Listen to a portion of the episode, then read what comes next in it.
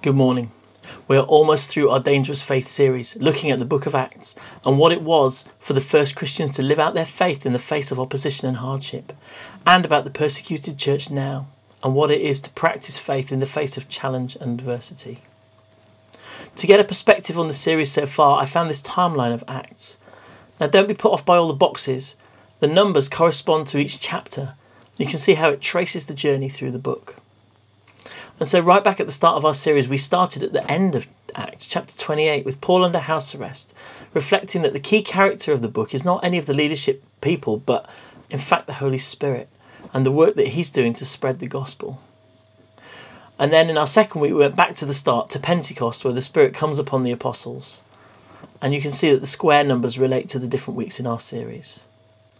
You may remember this map showing how the story of these 28 chapters is the way in which the Holy Spirit enabled the gospel to spread from one city, Jerusalem, out to Samaria, to Antioch, and then ultimately through Paul's journeys to the rest of the world, which in those days was basically Rome, where Acts ends up. Along our journey, we have looked at how the church was persecuted with the killing of Stephen, and then scattered as a result of that persecution. And we looked at the story of Philip, for example, preaching in Samaria in Act 8. Then we came to Paul's own conversion from being a persecutor to being saved and ultimately persecuted himself. And the passage that Laura read last week described how Barnabas then brought Saul, Paul, to Antioch, where they were first called Christians, to train him in leadership before both Paul and Barnabas were sent out on mission. And all of that brings us to today and to Acts chapter 18. We've jumped ahead in the story, and now Paul is out on his missionary journeys. He's already preached and established churches in Philippi, Athens, and now Corinth. And just before we read today's verse, next week, Paul Phillips, our Paul, will be finishing off the series talking about Paul's arrest and ultimate persecution. And you can see the sense of the narrative sweep as the church grows and spreads. And for those of you who'd like to see this chart again, I'll make a link available if you want to download it. So, as I said, today's passage is from Acts chapter 18 and it takes place in Corinth, where Paul has stopped off on one of his missionary travels. I'm going to read to you from Acts chapter 18, verses 1 to 17.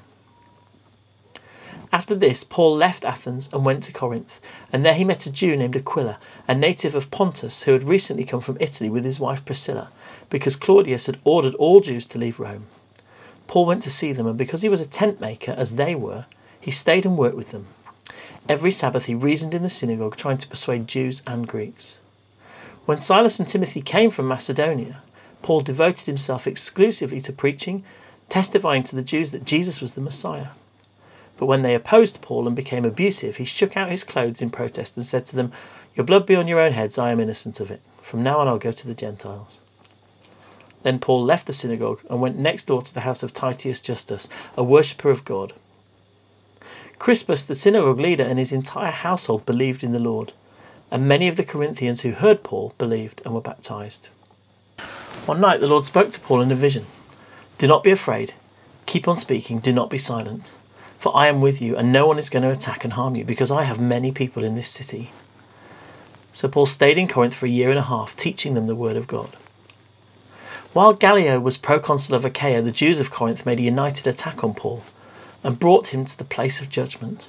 This man, they charged, is persuading the people to worship God in ways contrary to our law. Just as Paul was about to speak, Gallio said to them, If you Jews were making a complaint about some misdemeanor or serious crime, it would be reasonable for me to listen to you. But since it involves questions about words and names in your own law, settle the matter yourselves. I will not be a judge of such things. So he drove them off. And then the crowd there turned on Sosthenes, the synagogue leader, and beat him in front of the proconsul, and Gallio showed no concern whatever. This passage is describing how the church in Corinth was planted by Paul along with this other couple, Aquila and Priscilla. As you can see, Paul preached the message of Jesus both to Jews in the synagogue and to Gentiles, and was often getting into trouble with the Jewish leaders, as Jesus himself had done. The key passage is in verse 9, where Paul has this vision. You see, his normal pattern was not to stay very long in any one place. Often it was his preaching that provoked such opposition that he'd get into trouble and have to move on quickly, like when he escaped Antioch in a basket that we heard about a couple of weeks ago. But in Corinth, God specifically told Paul to stay, keep speaking, and do not stay silent. I am with you. I have many people in this city, is what the Lord said. I don't believe that he means there are many believers here already but that there are many people who are ready to believe. And as a result, Paul did stay and work with this couple to gather the new believers and plant the Corinthian church. Now, our Open Doors video this week focuses on the nature of that church and on church life as the church developed and grew, and what we can learn from them. And the speaker is again the author Nick Page, and the talk is called They Were Tent Makers.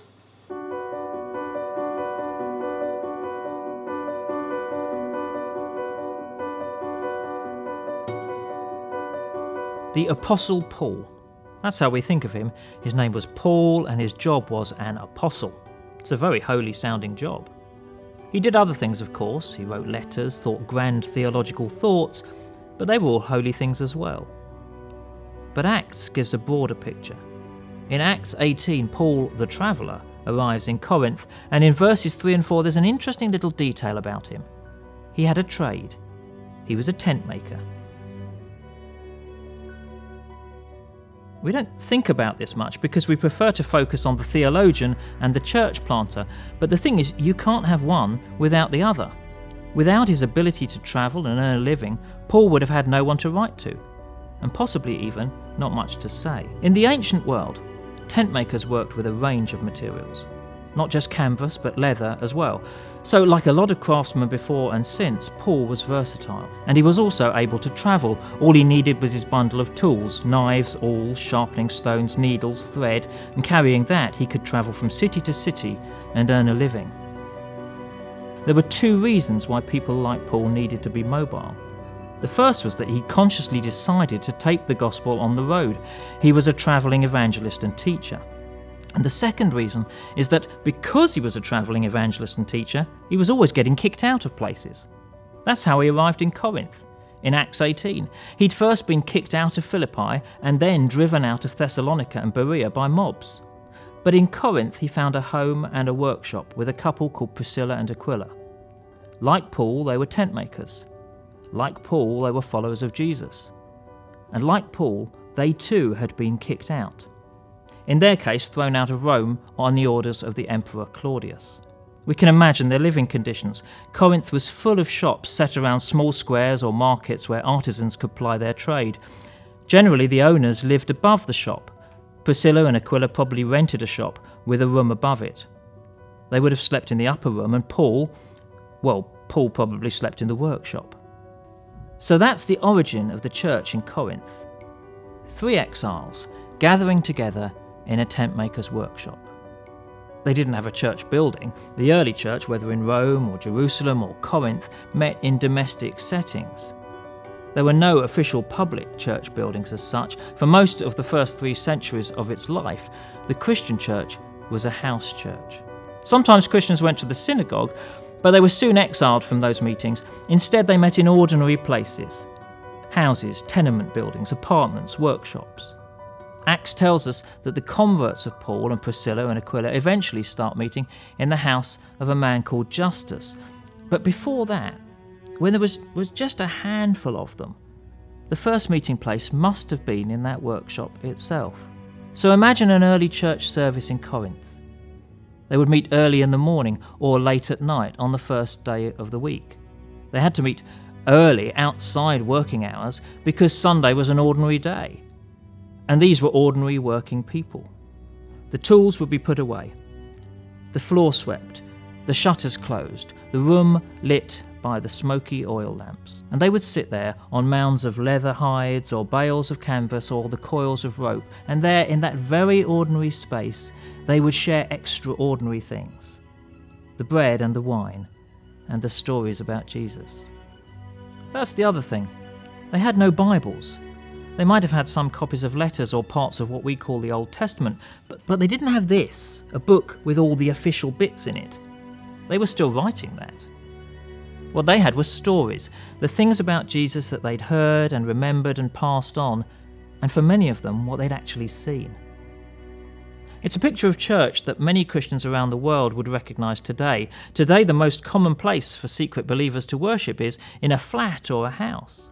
So let's picture one of those meetings, today's secret church. It happens in an ordinary house. Individuals arrive one by one at intervals so as not to draw too much attention. They gather in darkened rooms, the windows covered. People sit on the floor, no sermon, no loud music. And like Paul's church, no one has a Bible with them. They might have Bibles at home, kept secret and hidden, but no one carries a Bible with them in public. Instead, they have the Bible in here, in the head, and in the heart. There are churches like that all over the world in Somalia, in Iran, in Vietnam, in China, anywhere where Christians cannot meet openly and in public. Sometimes the problem is not secrecy, but exile. Many Christians find themselves like Priscilla and Aquila, exiled from their home. In Erbil, in Iraq, one group of displaced Christians has their church in a tent, in the middle of a small square. Paul would really have felt at home. Their former church building is some 45 miles away in a place now occupied by Islamic State militants, but they've learned to improvise. And this is what their church leader says. We have our prayers and services in exactly the same way as we did in our village. So, in this way, we remember our church and our village. He says, Of course, I desire to go back to my church, the place I grew up in, but if I'm called to serve in the desert, I can still serve there. From sand, I can make a church. When you have a dangerous faith, you have to be prepared to live on the move. Jesus, after all, was always calling people to movement because it's only when you move out of your comfort zone that you find out how strong your faith really is. The early church learned that. They learned that because Jesus was always with them, their church could meet anywhere. Their Bible was in their heads and in their hearts. For the persecuted church, the same is true. One of the things which Open Doors does is supply the persecuted church with Bibles, but the words never stay on the page. I've met many Christians from the persecuted church who can recite huge chunks of the Bible from memory. In one African country, I visited a safe house where Christians were learning huge parts of the Bible and were able to recite it by heart. Why? Because they were preparing to move, to return to their homes, where it might be dangerous to have a physical copy of the Bible. So they carried it inside them. And because they carried it in their heads, they also carried it in their hearts. Perhaps around the world we've become too reliant on external helps to our faith. You know, we need our purpose built buildings, we need our finely bound Bibles, we need our worship band. We don't have to remember the Bible, we can just look it up. And we can easily get obsessed by the ABCs attendance, buildings, cash. The early church was more interested in the D, the daily life, discipleship danger, maybe even the desert. Because with the right outlook, you can build a church from sand.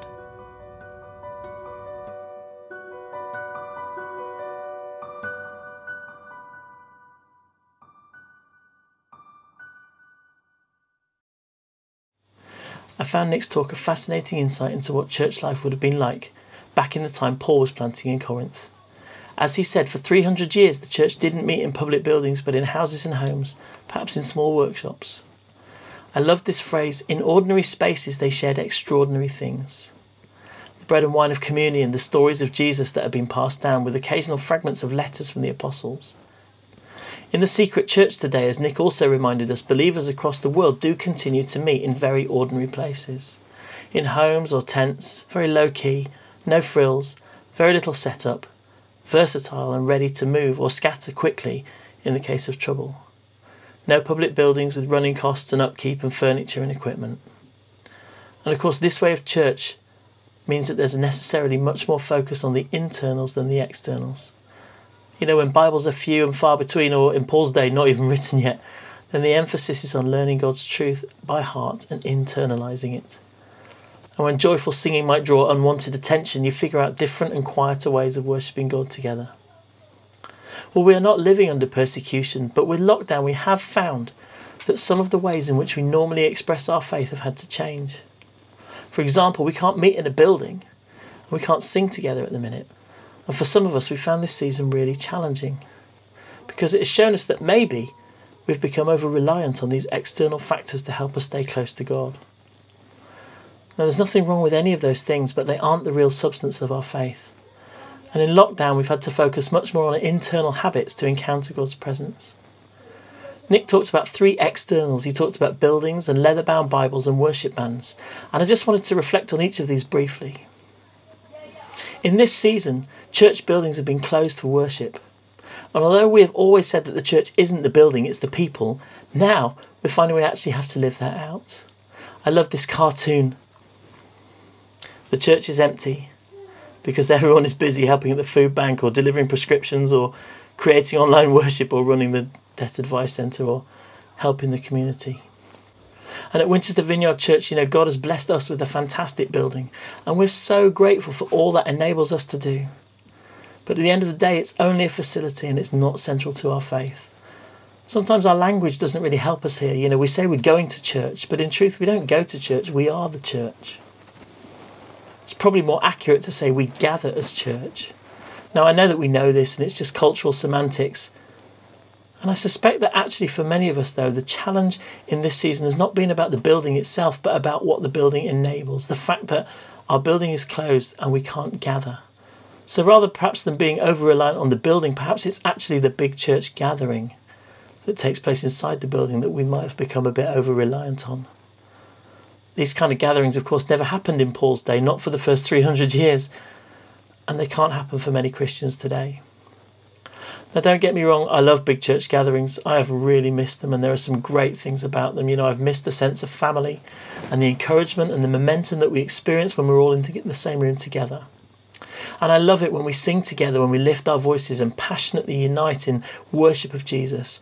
Our big gatherings remind us that we're not alone, that we're part of a larger community, that we're all pursuing the same goals and going in the same direction. And there's an increased sense of faith and expectation when we're gathered together. But there are some challenges with big church gatherings too, aren't there? You know, for some it can be easy to get lost in the crowd, to feel disconnected from people if we don't know anyone. For others, it can be easy to hide in the crowd and just go along with the flow rather than facing up to reality or really being honest with anyone, which is why we have such a high emphasis on life groups in our church. Real relationships are crucial to grow. And I do say this really cautiously, but I've noticed over the years that some of us can get into a bit of a mindset where, for various reasons, we find it hard to connect with God for ourselves personally, and so we actually become reliant on the big church gathering to keep our connection we kind of live out our relationship with God vicariously through the church service or through the sung worship or the leader or the atmosphere or the feelings that all those things conjure up for us. Now, don't get me wrong, all of these different elements are a wonderful blessing, but it's easy to become reliant on them. And in their place, we need to find ordinary spaces where extraordinary things can happen in our own lives. We need the time and the place in our own homes or even out of our homes when we can meet God for ourselves. We may not have much time. We may be caring for younger ones or older ones. Life continues to be stressful for many of us in lockdown, but we can make a choice to take a few moments to turn off the noise and spend some time with God. I mean, we're doing it right now. You're watching this service. So why not take some more time later on this week just to reflect and to pray and to be on your own with God in your own space? Another thing that Nick talked about was worship bands, and maybe we rely on the Sunday worship band to help us express our faith. Or perhaps not even on the band itself, but on a particular style of music, or particular songs, or instruments, or worship leaders, or just on the big sound. You know, we're creatures of habit and we get used to worshipping in a certain way. And it's a real blessing. Our worship is a real blessing. But when it's taken away, we find ourselves struggling to stay close to Jesus sometimes without that worship as a, as a prop to help us. Being honest with you, just being honest, I've found worshipping in this season challenging myself. Now I'm incredibly grateful for the way our worship leaders have consistently and faithfully led us through recorded sets on a Sunday. And I think there's something really profound about all of us worshipping in our own homes. But also being a musician, I just really miss the sound of the band, the drums and the bass. I miss, and I miss being part of a big group of people singing together, and that feeling you get when that happens. For me, I often feel God's presence in those kind of environments. So I'm having to push through and deliberately find ways to worship and meet with God. Because whatever happens next, we're unlikely to be able to sing together anytime soon. So, one way I've found is to go out for a walk in a field near our house, away from everyone else, with my lockdown praise playlist on my phone and singing loudly along with the tracks I have playing in my ears. And another way I've found is to sit quietly in my chair in my office at home with ambient rain sounds and mellow music and just relax and be with my Father. And as well as all that, sometimes I've used the daily Examen or another type of set prayer to focus my attention onto God. And I've also been journaling and processing my thoughts and feelings and writing down the things that I'm hearing God say and just the things that I'm thinking about. And so, if you're struggling in this area, I want to encourage you and I want to pray for you. And I also want to remind you of two resources on the Vineyard Church's website that are freely available spiritual formation cards and spiritual exercises. Both of them are worth investigating further, and you can find them on Vineyard Church's uh, website. Lastly, Nick talked about the Bible. He actually talks about leather bound Bibles and how we perhaps take those for granted. I don't know how many of you have a leather bound Bible, but um, I thought it was interesting. You know, I've just read this book, God's Smuggler, by Brother Andrew. It's a classic. And he describes the way that he used to smuggle Bibles into communist countries where they were illegal where and where there were Christians who didn't have them. And Brother Andrew started Open Doors, and 50 years on, they're still doing the same thing, helping secret believers today who don't own their own Bible. I think one of the things for us that we might just take for granted is just how accessible God's Word is to us. You know, we can buy all kinds of Bibles, leather bound or whatever, on Amazon. We can download the text to our phones and on our computers. When I was growing up in church, we were given a Bible when we moved to a new Sunday school group. I think I've still got them. And we were encouraged to memorize Bible verses and we were given stickers and prizes for doing so. And looking back, it all seems a bit old school, but actually, I think it really helped me to internalize some of God's truth. Now it's a lot easier. I can search up a Bible reference on Google. So, in some ways, I don't really even need to know the key verses in the same way, but when I do know them, it really internalizes my faith. It can be so easy to read the Bible in a comfortable way, can't it? Just picking out verses one at a time, avoiding the tricky bits, or even worse still, only just only reading and understanding it through other people's lenses. You know, if the only Bible that you ever read is what's read to you in a church sermon, then although that's good, you're really missing out. That was one of the key reasons for us last year to do the year of biblical literacy, to increase our understanding of the Bible, to read it purposefully and thoughtfully and regularly. And even now, if you're struggling to connect with God, I suggest a thoughtful approach to reading the Bible. Maybe pick out a short Bible plan and work through it with a friend or two. You can look on Bible.com or download the YouVersion app, and there are all kinds of themed Bible reading plans. Some are short, just a few days, a week, two weeks, or a month, some are longer. Have a look and find something that will encourage you and help make God's truth an internal reality. So it's important in this season that we push into the internals of our faith. You know, our relationship with God is vital. We need to invest in it now and not just wait until things get back to normal. I'm not sure they will for some time yet anyway, and if I'm honest, I don't even know what the new normal will be. God told Paul to stay where you are and continue to speak about how there are many in this city who are my people. And I think God wants to say something similar to us in this time. Winchester Vineyard, stay where you are and continue to speak. There are many in this city who are my people. And you know, guys, with all of my heart as the pastor of Winchester Vineyard, while I would love to be back in the same room as all of you, I think the Lord is encouraging us to stay where we are and to continue to bring hope and life to our communities and to continue sharing with our neighbours and supporting those in need and speaking positive truth to an anxious world. This is a journey for all of us as we keep investing in our internal life with God and not just harking back to the externals of our faith. We will be transformed we will grow. We will experience God's presence in unexpected ways and in normal places. And we will be used by Him to further His kingdom in this season. There's never been a better opportunity for God's kingdom to flourish. There are so many people right now who are asking questions and looking for hope and help in this season. And I do understand that some of us are beginning to feel really isolated and we really want to be back in the building. We want to be back with our friends. And the truth is, over the next few weeks, we are going to explore how we can start using our building for some people to meet safely in small groups. But we're not going to be back together in a big setting for some time yet.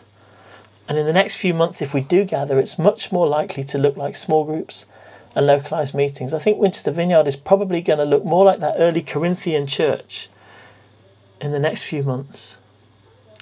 We'll need to be lightweight and flexible, with as little structure as possible so we can respond to what's going on in our nation and what God is doing in our communities. That's certainly how we as leaders are praying. And I know that God is using this time to strengthen us and will continue to do that as we proactively press into our times with Him. So I hope this encourages you. Even if you find it challenging, I hope that you know that God is with you. I'm going to pray for us. because I strongly believe that God wasn't surprised by COVID 19, and in fact, despite all the challenges, He has an incredible plan to extend His kingdom through the lives and actions and words of His faithful people, and that's you and me. So let's pray. Holy Spirit, we welcome you. Guys, why don't you open your hands and your hearts, and why don't you allow God's Holy Spirit to come and just rest with you right now? Holy Spirit, would you come and quicken to us those parts of this talk that you want for us to pay attention to. Those things that are resonating inside. Show us how you want us to respond and come and be with us, we pray. And I want to pray particularly for those who are struggling to connect with God in this time. For those of us that are really finding it tricky, that find we're just, for whatever reason, sort of feel a bit blocked or a bit stuck. Holy Spirit, would you come and be with those people? And would you come and unblock and unstick them?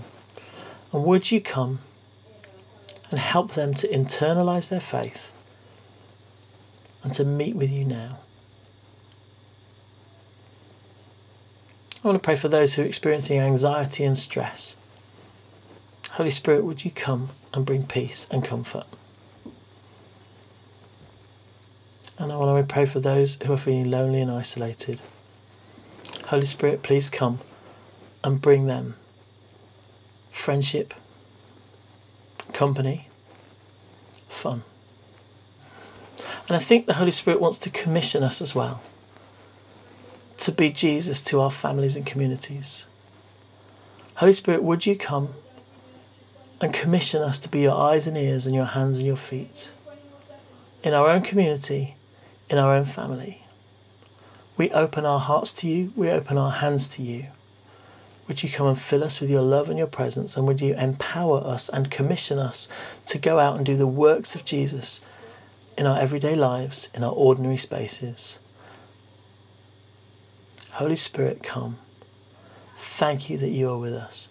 We pray blessing on everyone who's watching. We pray blessing on those, particularly who are watching, who don't know you yet those who perhaps for the first time are thinking about making a commitment to Jesus. If that's you, just open your hands and your heart and let me pray for you. Lord, fill them, bless them, and meet them and empower them and encourage them exactly where they are now. We bless you, Holy Spirit. We welcome you. We thank you for your presence with us today. We thank you for teaching us, and we pray that as we ponder on this talk, that you would continue to help us grow and for our faith to grow strong, for our hearts to grow big so that we're ready to share your love and your hope with all of me, all around us. Thank you, Lord, for your presence in Jesus' name. Amen.